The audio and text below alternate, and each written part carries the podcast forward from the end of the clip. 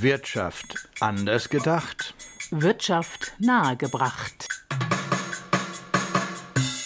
Die Sendung vom ISW, dem Kapitalismuskritischen Institut für sozial-ökologische Wirtschaftsforschung.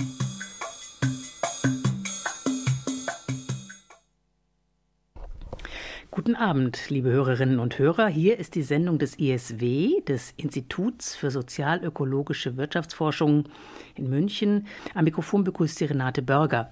Und heute wollen wir sprechen über Energie. Das ISW hat ein Heft veröffentlicht mit dem Titel Energiewende im Würgegriff der Konzerne.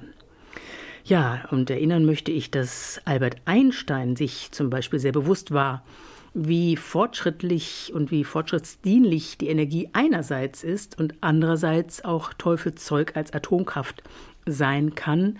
Und sein ganzes Leben war ja sehr stark geprägt davon.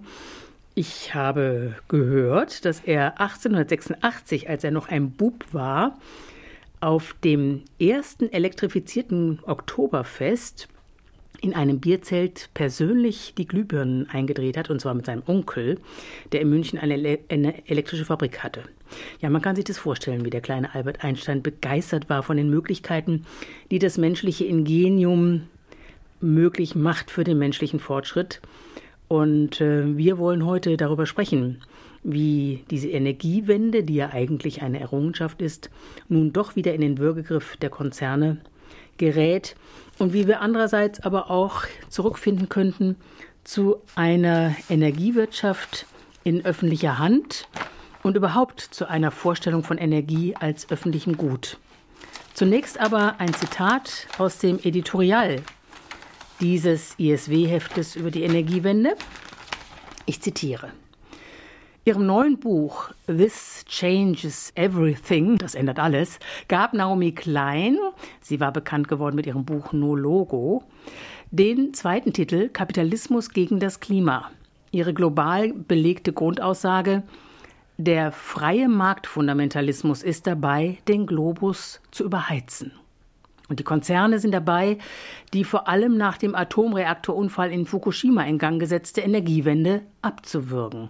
Als Hauptblockierer erweisen sich die Hauptschädlinge für Klima und Sicherheit der Bevölkerung, die Konzerne der Atomindustrie und der Braunkohle, mitsamt ihren politischen und medialen Hilfstruppen.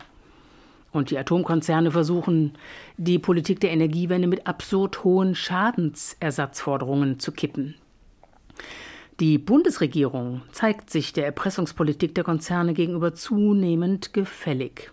Mit TTIP, dem drohenden Freihandelsabkommen zwischen den USA und der EU, würde das Klagerecht der Konzerne gegen profitmindernde Gesetze zur internationalen Norm. Und der Bundeswirtschaftsminister will die Laufzeiten der Kohlekraftwerke offenbar verlängert sehen. Also gerade im Energiebereich ist die angebliche Marktwirtschaft zu einer Machtwirtschaft geworden, die die wirtschaftlichen wie die politischen Prozesse dominiert.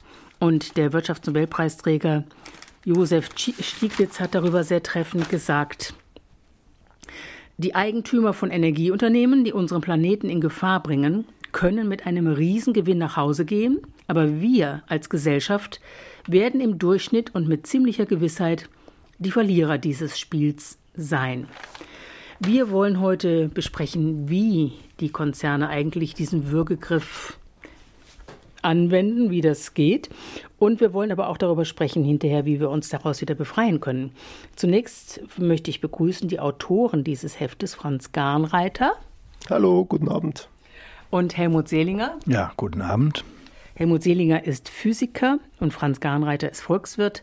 Und die beiden haben das ISW-Heft Energiewende im Würgegriff der Konzerne bestritten.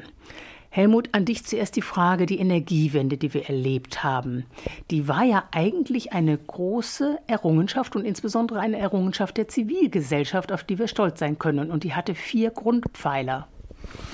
Ja, dieses Erneuerbare Energie Gesetz, abgekürzt EEG, ist ja auch so bekannt. Das wurde im Jahr 2000 in Kraft gesetzt, im März 2000, nach langen Diskussionen und auch nach langen Kämpfen. Das ist in der Tat richtig, und es gab auch eine politische Konstellation, die da relativ vernünftig war.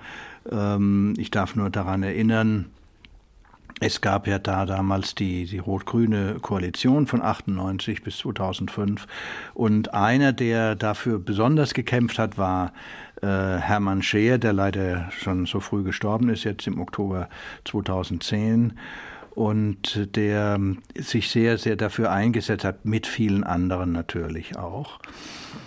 Also mit Aktivisten, lokalen, regionalen Aktivisten, zum Beispiel in Bayern, diese Arbeitsgemeinschaft Bayerischer Solarinitiativen und so weiter und so fort.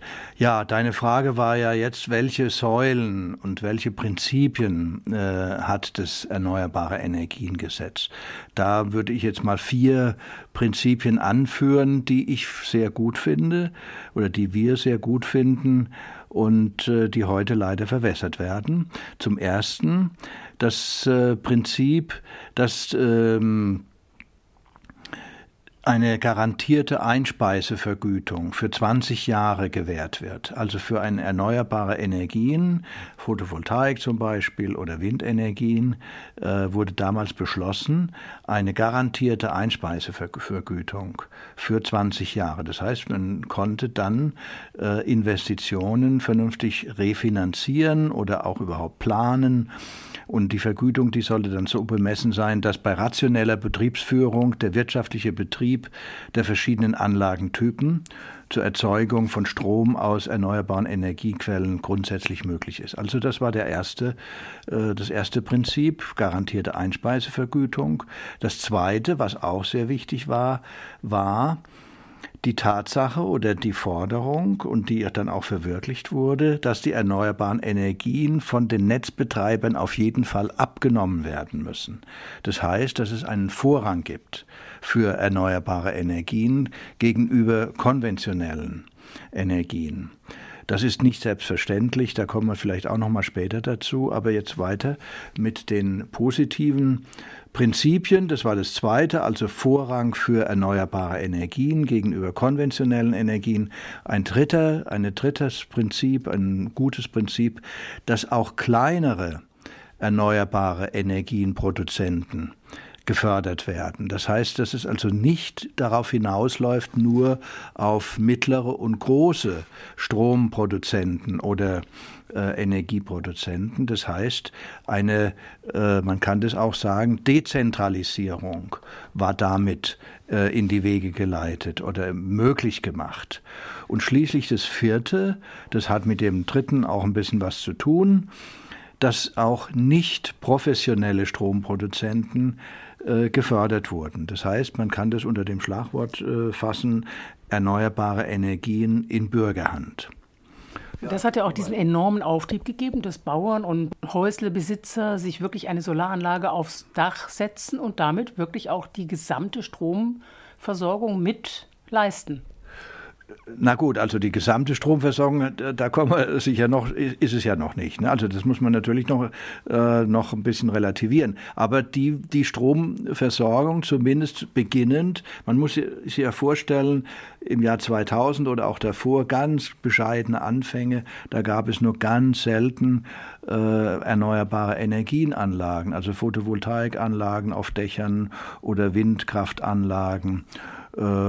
Und man musste ja die Menschen erst einmal überzeugen, dass sowas überhaupt geht, dass es auch einigermaßen wirtschaftlich ist, dass es dann auch wirklich umsetzbar ist. Und da waren genau diese Prinzipien, diese Dezentralität und auch das kleine, nicht professionelle Stromproduzenten sozusagen mitgenommen wurden und möglich gemacht wurden, wichtig für die Überzeugungsarbeit. Also hier in Bayern zum Beispiel diese Solarinitiativen, ist ein schönes Beispiel, die ja in vielen Dörfern, kleinen Städten, mittleren Städten entstanden sind, vor allem eben fast auf dem Land, weniger in der Stadt München zum Beispiel. und die wirklich da sich zusammengesetzt haben und dann auch ihre Erfahrungen ausgetauscht haben. Der eine hat eine Anlage auf seinem Dach gebaut und mit diesen Prinzipien wurde es dann möglich, dass es nach und nach zugenommen hat und immer stärker wurde und noch stärker. Aber soweit erst einmal vielleicht. Also, nur noch das war ja auch dann eigentlich ein großer Trend zur Dezentralisierung, also zur Rückführung der Energie auch wirklich auf die Dächer der Menschen. Und gleichzeitig, Franz Garnreiter, deswegen an dich jetzt die Frage, ist ja auch eine Vermachtung im Energiebereich passiert. Wir haben also trotzdem die Konzentration der Energiekonzerne parallel laufen gehabt. Wie hat sich das überhaupt entwickelt, diese Vermachtung? Ja, kann ich vielleicht nochmal ein Beispiel zum Helmut dazu sagen. Also ich habe meine erste Solaranlage, die erste Warmwasser-Solaranlage vor 20 Jahren ungefähr aufs Dach montiert und die erste Photovoltaikanlage im Jahr 2000, vor 15 Jahren. Und damals war das noch wirklich was Exotisches. Da war es schwierig, einen Handwerker zu finden, der das auch machen konnte und durchführen konnte. Und die Handwerker haben dann auch dabei gelernt, sozusagen Learning by Doing, sozusagen. Und mittlerweile sind es ja sehr viele, ist es ja weit verbreitet. Die Handwerker haben mittlerweile ja kein Problem mehr, Photovoltaik oder sowas aufs Dach zu produzieren. Aber die andere Frage, sozusagen, wie kommen wir von den Anfängen zur Vermachtung dieser Energiewirtschaft? Ich möchte noch ein bisschen zurückgehen, also mehr als die 10 Jahre, 200 Jahre zurück in die Zeit, als sich die Marktwirtschaft entwickelt hat, die Markttheorie gegründet wurde, die Marktidealvorstellungen sich entwickelten. Und damals kristallisierte sich als Marktideal heraus, was auch heute noch die Grundüberzeugung der Marktgläubigen ist, nämlich dass das Privatinteresse der wirtschaftlich Tätigen perfekt harmoniert mit dem allgemeinen gesellschaftlichen Bedürfnis. Das heißt, der Gedanke ist folgender: Je besser der wirtschaftlich Tätige seine egoistischen Interessen verfolgt, desto besser ist es für die Gesellschaft insgesamt. Der Begründer der Markttheorie, Adam Smith, hat das ungefähr so formuliert. Also ich habe jetzt nicht das exakte Zitat parat, aber in etwa so.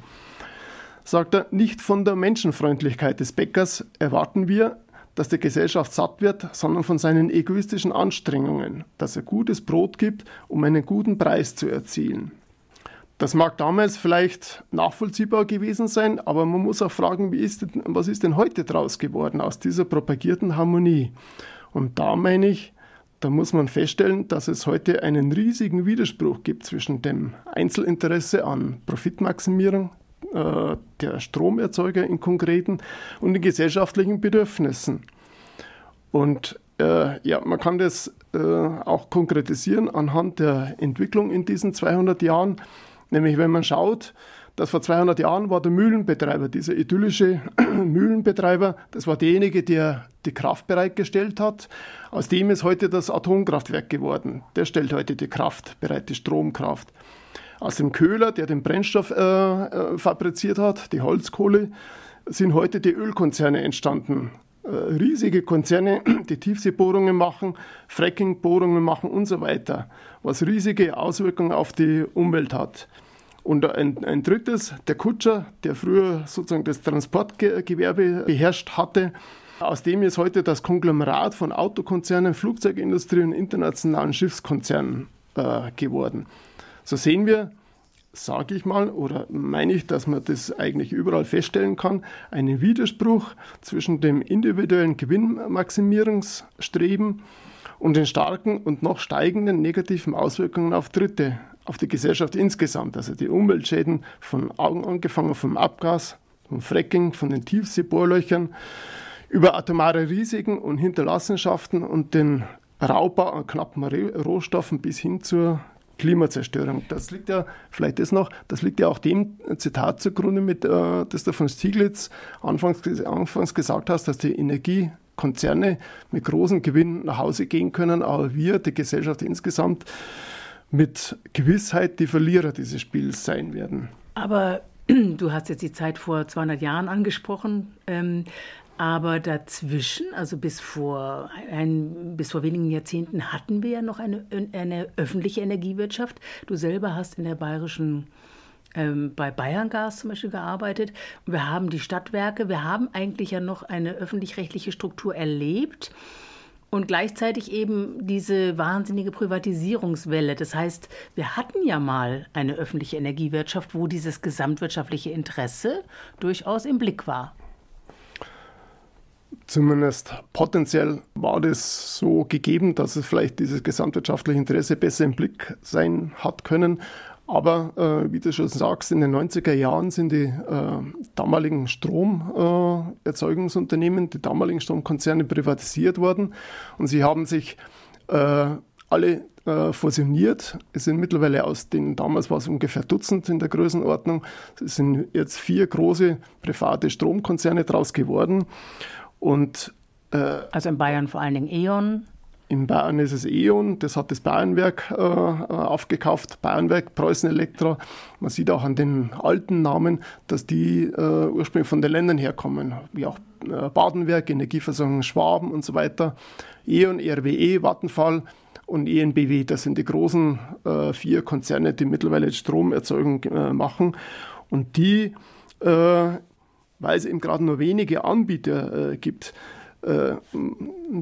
das bedeutet dann, dass zu diesem Widerspruch, der im Markt prinzipiell schon besteht zwischen diesen, der individuellen Profitmaximierung und dem, dass die Gesellschaft insgesamt über Umweltschäden darunter leidet, kommt noch dazu diese Vermachtung der Märkte.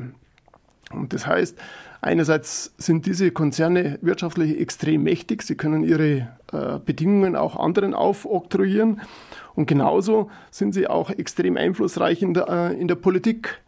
In der Politik, also bei der sozusagen der Diskussion mit dem EEG, was der Helmut vorhin erzählt hat, da war es so, also eine Anekdote, dass der Chef von RWE, der hatte die häufigsten Kontakte zur Regierungsspitze, zum Kanzleramt, also nicht die Energieverbraucher oder die Hersteller von Solaranlagen oder die Betreiber von Windanlagen, sondern der Chef von RWE, einen der größten Energiekonzerne, die eigentlich mit regenerativen Energien überhaupt nichts am Hut hatten. Die hatten die meisten Diskussionsgelegenheiten mit der Regierungsspitze und damit auch den meisten Einfluss. Als es um das EEG ging. Um diese Revision des EEG, das im letzten Jahr im Sommer verabschiedet worden ist. Ja. Ach so, ja. Mhm. Helmut dazu? Nur eine kleine Ergänzung zu den 4 Großkonzernen heute. Man kann wirklich auch sagen, dass sie die Bundesrepublik Deutschland aufgeteilt haben, regelrecht in Besatzungszonen, wenn man so will. Also wir haben im Grunde die Verhältnisse der Nachkriegszeit, wo es ja auch 4 Besatzungszonen gegeben hat durch die Alliierten. Heute, bisschen spaßig jetzt gesagt, diese Parallele, aber eine Besatzungsübernahme dieser 4 großen Energiekonzerne in verschiedenen Regionen Deutschlands. Das müssen wir jetzt nicht aufzählen. Wir haben ja gesagt, E.ON zum Beispiel in Bayern ganz stark, RWE in Nordrhein-Westfalen, das müssen wir jetzt nicht weiter ausführen. War nur eine kleine Nebenbemerkung dazu. Okay. Und wir beschäftigen uns ja in dieser Sendung mit der Energiewende im Würgegriff der Konzerne. Wir sind in der Sendung des ISW, dem Institut für sozialökologische Wirtschaftsforschung. Und es gibt vom ISW ein Heft mit dem Titel Energiewende im Würgegriff der Konzerne. Verfasst haben das der Physiker Helmut Selinger und der Volkswirt Franz Garnreiter, die heute zu Gast sind bei LoRa. Und jetzt in diesem zweiten Block an dich zunächst, Helmut, die Frage, wie geht das denn mit dem Würgegriff der Konzerne? Also wie haben die denn die Energiewende nach und nach zu einer, wie du sagst, Rückwärtswende gemacht? Ja, das habe ich mich auch gefragt. Also wie geht es eigentlich? Aber ich denke, diese ganze Geschichte des EEG, das ist wirklich ein gutes Beispiel für unsere Gesellschaft, unsere kapitalistische Gesellschaft, wie sie es schafft, quasi eine erfolgreiche Bewegung, so hat es ja angefangen, haben wir ja vorhin schon gesagt, und dann auch ein Gesetz, was eigentlich auch auf große Zustimmung gestoßen ist, was auch international einen großen Erfolg gehabt hat durch Nachahmung, nicht völlig in den Müll zu werfen, das können sie sich nicht leisten. Das ist, glaube ich, der tiefere Sinn der Geschichte, dass man so kompliziert die ganze Geschichte, dass man das beibehält, in Sonntagsreden und auch in der Präambel und so weiter wunderschöne Sätze macht mit, wir wollen da die Energiewende wirklich vernünftig weiterführen und verbessern und so weiter. Aber ja, von hinten durch die Brust, wie man so schön sagt, die ganze Geschichte umdrehen eigentlich und umkehren.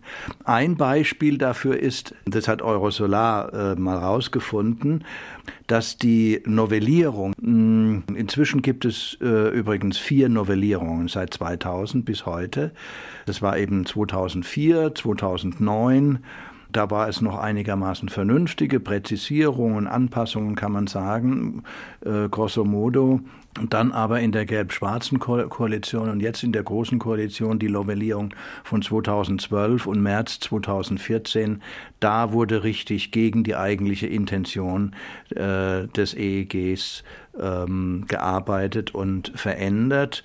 Und ein ja, was Eurosolar da herausgefunden hat oder mal bemerkt hat, fand ich auch ganz interessant in dem Zusammenhang, dass auch sich diese Paragraphenzahl von Anfang ursprünglich 6 Paragraphen, das war verständlich für jeden und umsetzbar, auf heute sage und schreibe über 500 Paragraphen. Es hat sich also mehr als verhundertfacht praktisch der Umfang dieses Gesetzes mit Anhängen und mit Spezialisierungen und so weiter. Ja, das ist eine Methode, also durch Verkomplizierung. Inhaltlich gesehen möchte ich, es gibt eine ganze Reihe von Punkten, wo man das festmachen kann, wo es sich verschlechtert hat und heute in den letzten Novellierungen verwässert wurde. Ein Punkt möchte ich besonders herausgreifen, der ja auch häufig zitiert wird, aber vielleicht auch nicht so ganz jedem so ganz klar ist, die Reduktion der Ausbauziele für erneuerbare Energien. Also ich muss da ein bisschen zurückgehen. Klimapolitisch ist es ja wirklich ganz wichtig, dass man regenerative Energien neben dem Sparen und dem Effizienzgesichtspunkt in dem Energiesektor nach und nach verwirklicht. Und dafür war das EEG sehr, sehr gut angefangen. Und jetzt ist die Situation da, dass in den neuen Novellierungen praktisch diese positive Dynamik, die Ausbaudynamik der regenerativen Energien, Photovoltaik, Wind und so weiter, gebremst werden soll. Und zwar ganz massiv gebremst werden soll. Ich will da nur ganz wenige Zahlen sagen. Den Vergleich dieser Ausbauziele, man nennt sie Ausbauziele, die in diesem Gesetz jetzt neu formuliert sind. Da betragen die Ausbaukorridore, so ist die Sprachregelung da, 2500 Megawatt für Wind und Photovoltaik jeweils pro Jahr Zubau. Das Interessante ist jetzt, dass die wirklichen Ausbauten, der Zubau in den letzten Jahren sowohl bei Photovoltaik wie bei Wind wesentlich höher war. Bei Wind 2013 wurde ein Zubau erreicht von 3400 Megawatt.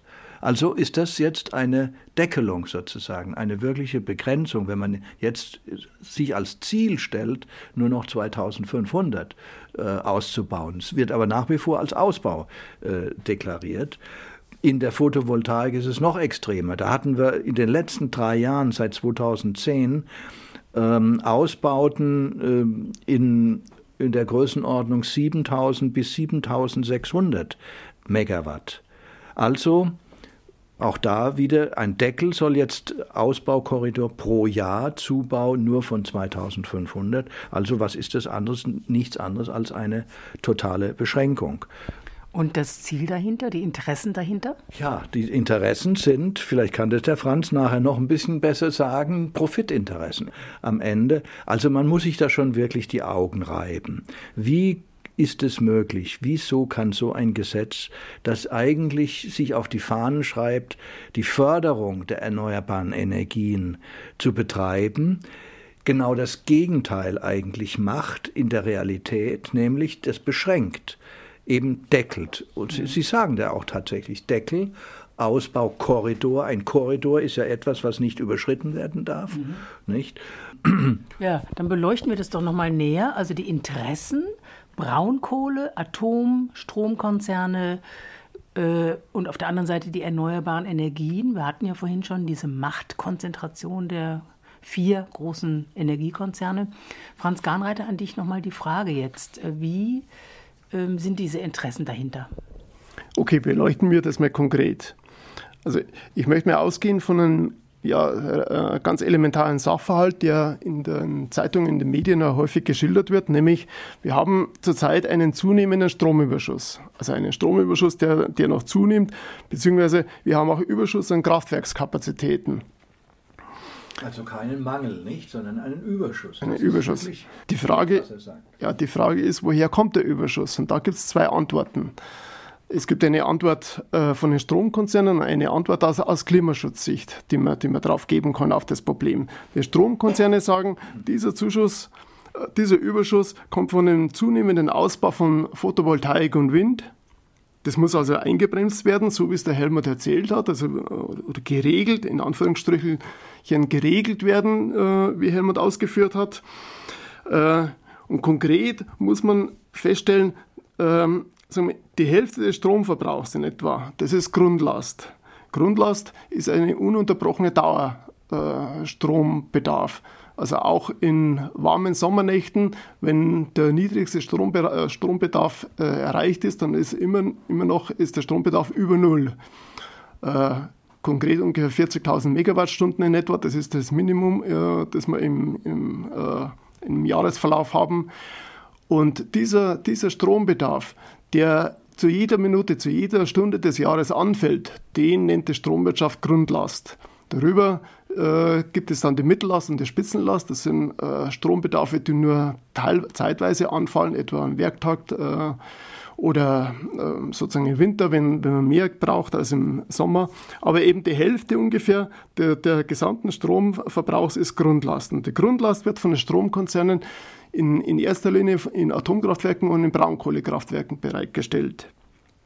Weil Atomkraftwerke und Braunkohlestrom die billigste Erzeugungsart und Weise ist. Für die Konzerne. Für die Konzerne, wenn man diese gesellschaftlichen Kosten nicht mitrechnet. Und jetzt kommt das Problem mit Photovoltaik und Wind. Und zwar folgendes. Das ist jetzt mittlerweile doch so weit ausgebaut, und aber auch so schwankend, dass zu verschiedenen Zeiten, also mittags, wenn die Sonne scheint oder wenn relativ viel Wind geht, ein beträchtlicher oder ein hoher Teil des Strombedarfs von Photovoltaik und von Windstrom bereitgestellt werden kann. Das würde aber bedeuten, dass Atomkraftwerke und Braunkohlekraftwerke in dieser Zeit, wo viel Solarstrom fließt, eingeschränkt oder runtergefahren wird. Das kommt den Interessen der Konzerne überhaupt nicht entgegen. Und es ist auch technisch ganz schwierig, sodass die Problemlösung aus der Konzernsicht ist, wir müssen die Energiewende blockieren oder dämpfen oder wie auch immer der Sprachregelung ist. Deckeln sozusagen, was dann eben dazu führt, zu diesen verschiedensten Revisionen, die zu einem Rückgang der Schnelligkeit des Ausbaus führen. Oder aber auch, die Stromwirtschaft hat noch andere Auswege, nämlich den Strommehrverbrauch anreizen. Also Strom exportieren auf Biegen und Brechen. Und mittlerweile habe ich vor kurzem schon gehört, es gibt wieder sozusagen Leute, die Stromheizungen empfehlen. Sozusagen, das ist die Antwort aus der Sicht der Stromkonzerne.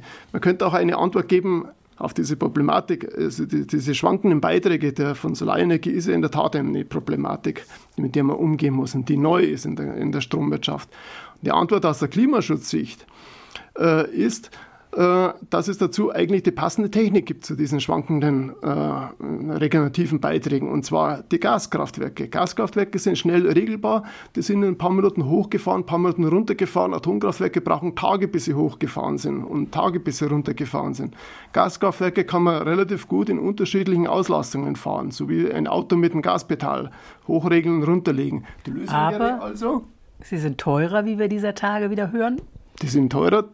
Eine erstmalige Lösung wäre die Gaskraftwerke statt Braunkohle- und Atomkraftwerke. Aber, wie du sagst, Gas ist einfach teurer im Vergleich zur Braunkohle. Zur abgeschriebenen und Tagebau-Braunkohle, muss man sagen. Ja, genau. Wenn man die gesellschaftlichen Kosten nicht berücksichtigt, das sind die Kosten aus den atomaren Risiken, aus den Klimazerstörung.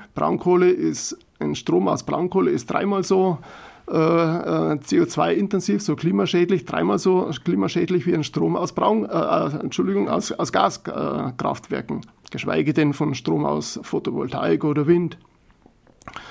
Das heißt eben, da muss man eben sehen, dass eben das gesellschaftliche Interesse an Klimaschutz, das gesellschaftliche Interesse an Risikovermeidung durch AKW-Ausstieg total konfligiert mit dem betriebswirtschaftlichen Interesse der Stromkonzerne. Und es wäre eben ja auch eine Technik da. Also dasjenige, was uns über Jahrzehnte vor erzählt worden ist, dass Atomkraftwerke sozusagen die Basis bilden, auf denen man regenerative Energien ausbauen kann. Das ist ja ein völliger Humbug und eigentlich völlig konträr. Geschickt wird aber dann immer argumentiert, erstens mit dem Schutz der Arbeitsplätze, also dass Arbeitsplätze geschützt werden müssen, und mit den Strompreisen. Damit hat man natürlich immer die Bürger auf der Seite des schnellen Profits, weil eben Braunkohle und Atom, zumal in dieser Weise subventioniert wie heute, den Strompreis niedrig halten. Das tun sie, weil sozusagen eben diese gesellschaftlichen Kosten außer Acht gelassen werden. Sozusagen wir haben, wenn wir Braunkohlestrom beziehen aus Kostengründen, dann bedeutet das, dass unsere Kinder und Enkel darunter leiden unter dem, weil die Klimakatastrophe forciert wird. Klar kann man natürlich sagen, das bisschen, was in Deutschland beiträgt oder so, aber das kann natürlich jeder sagen auf der Welt. Und Deutschland ist einer der großen Verursacher, auch wenn wir schon ein bisschen Photovoltaik und Wind haben. Und da muss man vielleicht auch noch dazu sagen, der Anteil an Photovoltaik und Windstrom, das ist im Moment sind das nur 13%. Und 13% Anteil Solarstrom und Windstrom, wenn das schon die Strombranche so durcheinander bringt, dass man jetzt aussteigt oder eben sozusagen den Zubau deckeln muss und dämpfen muss, wie soll man dann irgendwann auf 100% kommen, auf das Ziel, das auch regierungsoffiziell ist, dass man den Strom nur aus regenerativen Energien herstellt? Energiewende im Würgegriff der Konzerne ist das Thema der Sendung, die Sie gerade hören, der Sendung vom Institut für sozialökologische Wirtschaftsforschung. Die Autoren des Hefts, Franz Garnreiter und Helmut Selinger, sind zu Gast.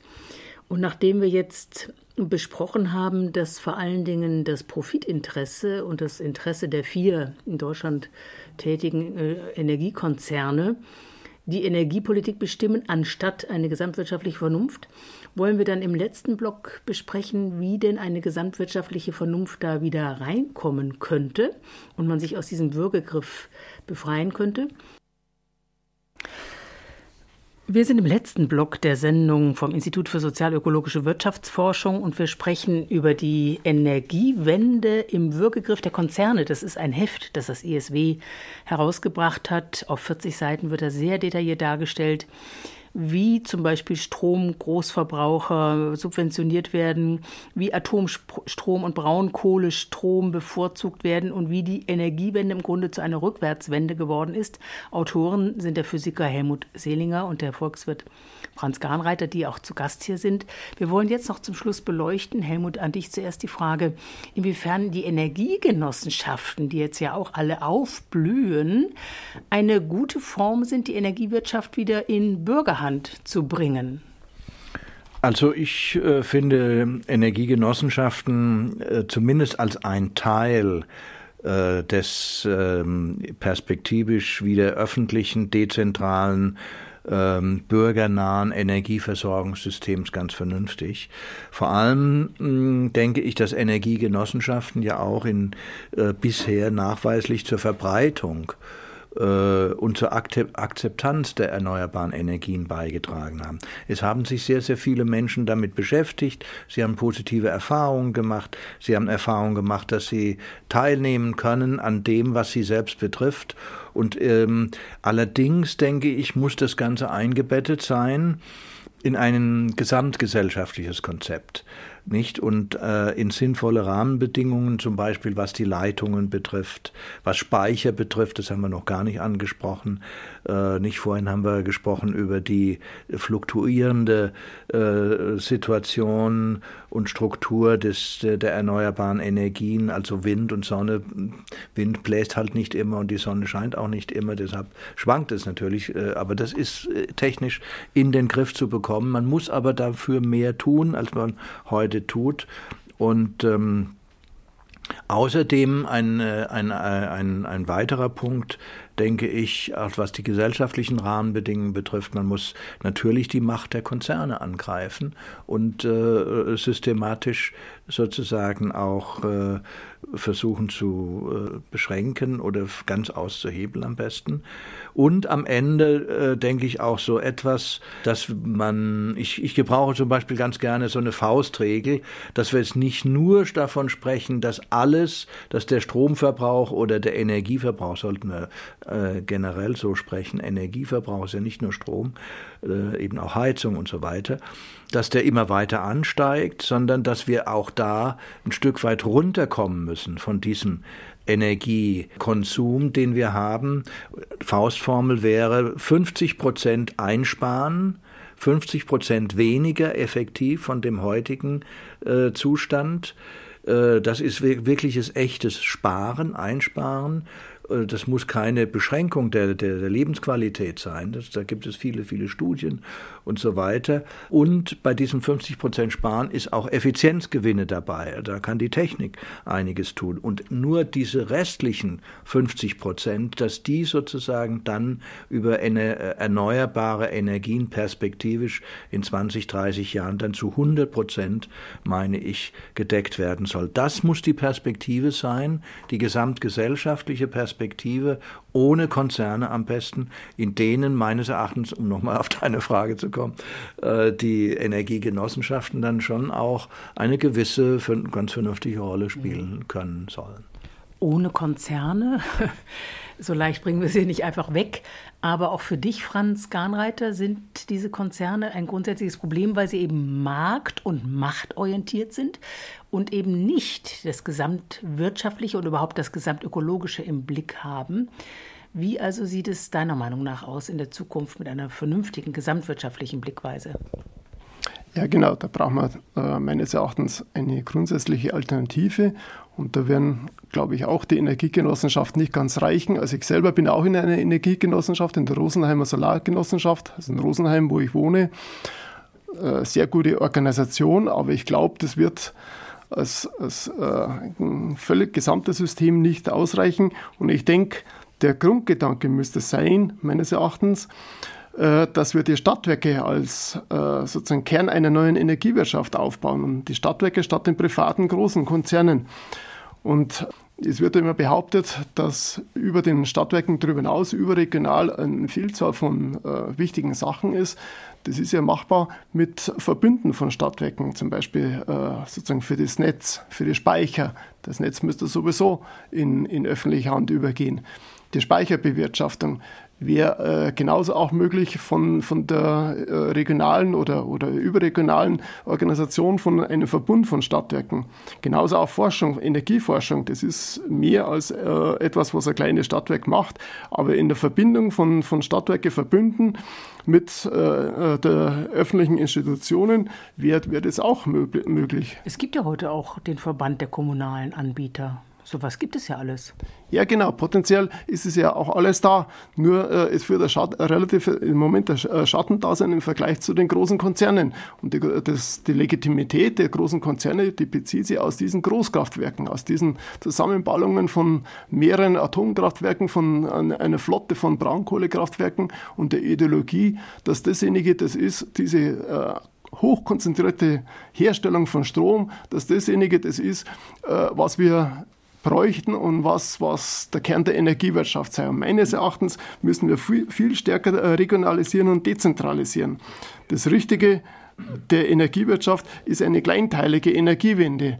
Und zwar, weil sozusagen Die Energieeinsparung und auch die Bereitstellung von regenerativen Energien, das ist eine Sache, die sehr stark lokal geformt ist, die von Lokalität zur Region unterschiedlich ist und die man vor Ort bewerkstelligen kann. Da reicht es nicht, da geht es nicht, dass man Großkraftwerke mit riesigen AKWs, mit denen kommt man an die lokalen und regionalen Bedürfnisse nicht dran. Da sind die Stadtwerke die richtigen Ansprechpartner. Und insofern müssen wir auch die Stadtwerke zweitens aufbauen als Kompetenzzentren für Energieeinsparungen, für regenerative Energieträger. Das ist dasjenige, was der Helmer vorhin erzählt hat, sozusagen die Idealvorstellung oder die Zielvorstellung, dass man den Verbrauch von Energie, den Verbrauch von Strom um die Hälfte eindämmen müsste, reduzieren müsste, dadurch, dass man neue Verfahren macht, neue Einsparmechanismen findet, neue Techniken findet und auch zum Teil auch sozusagen bei der Heizung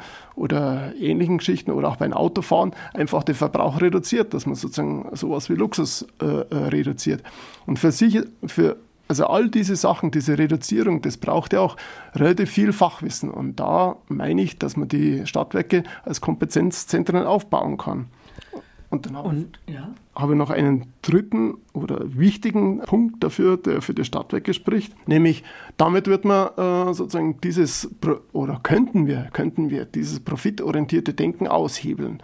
Die Stadtwerke verstehen sich als im Gemeinwohl, am Gemeinwohl orientiert, tätig im Sinne des Gemeinwohls, so ist es im Moment. Im Moment ist es, sage ich mal, mehr potenziell. Viele Stadtwerke handeln nicht sehr viel weniger profitorientiert oder gewinnorientiert als die großen Konzerne, aber zumindest es ist ein öffentliches Unternehmen, ein Kommunaleigentum, es ist offen für gesellschaftlich diskutierte Interessen, es steht sozusagen einer demokratischen Überprüfung offen, und es ist von vornherein für seinen Daseinszweck eine Orientierung am Gemeinwohl da. Von daher denke ich, dass das dann ein noch fernliegender, aber trotzdem der naheliegendste Weg ist, um diesen Widerspruch zwischen Profitinteresse und gemeinwirtschaftlichen oder gemeinsamen Interessen zu überwinden.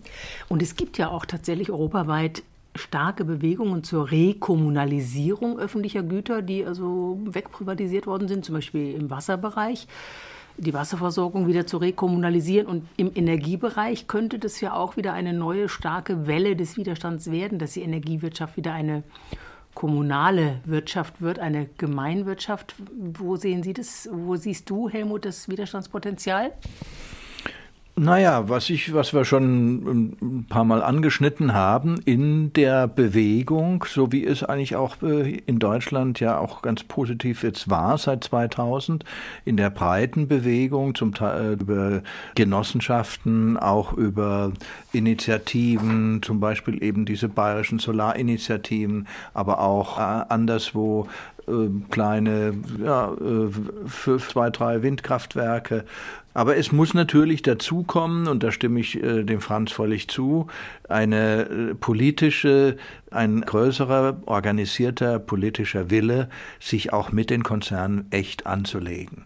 Ohne das wird es nicht gehen. Also nur durch Schönwetter, Sonntagsreden und Appelle und Eingaben und Petitionen, das erleben wir gerade.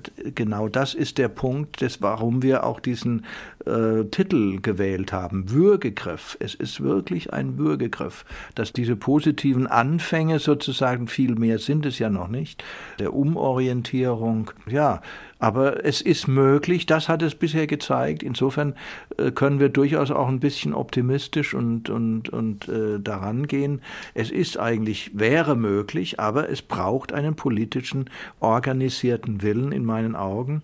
Und das Widerstandspotenzial, das sind die Menschen. Umso mehr Menschen, die das begreifen und sich da auch wirklich auf die Hinterfüße stellen.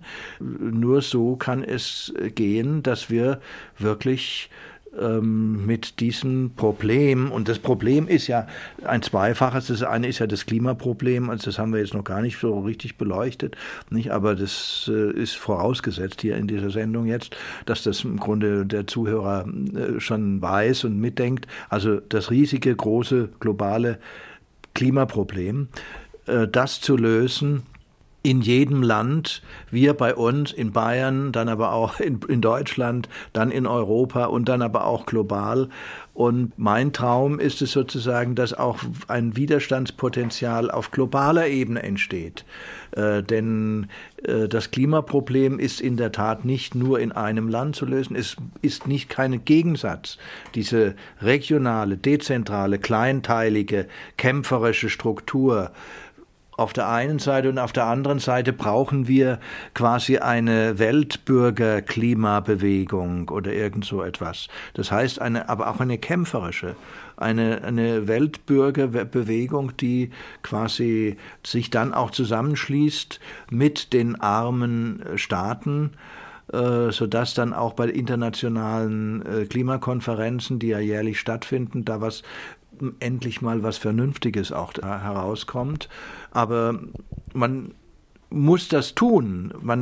Es hat keinen Sinn, nur darüber zu schimpfen und zu sagen, na, die sollen besser gar nicht dahin fahren, sondern wir müssen versuchen, diese Ideen in die Köpfe, in mehr Köpfe hineinzubekommen und dann am Ende auch weltweit sozusagen so eine Bewegung zu initiieren und weiterzutreiben. Mit diesem Appell für eine Weltbürgerbewegung für Klimagerechtigkeit und den Zurückgewinn der Energie als eine Frage der Menschheit, weil Energie ja wirklich unseren Fortschritt wunderbar begleiten könnte, wenn wir klug mit den begrenzten Ressourcen umgehen würden und eine Mischung finden aus Begrenzung und Fortschritt. Und wir wollen nochmal hinweisen auf das Heft Energiewende im Würgegriff. Es ist vom ISW, vom Institut für sozialökologische Wirtschaftsforschung. Und man kann es bestellen, zum Beispiel über Internet unter www.isw-muenchen.de. Und und wir blicken natürlich auch gespannt dann auf Paris und das Klimaschutztreffen dort. Vielen Dank an Helmut Selinger und Franz Garnreiter, die Autoren dieses Hefts.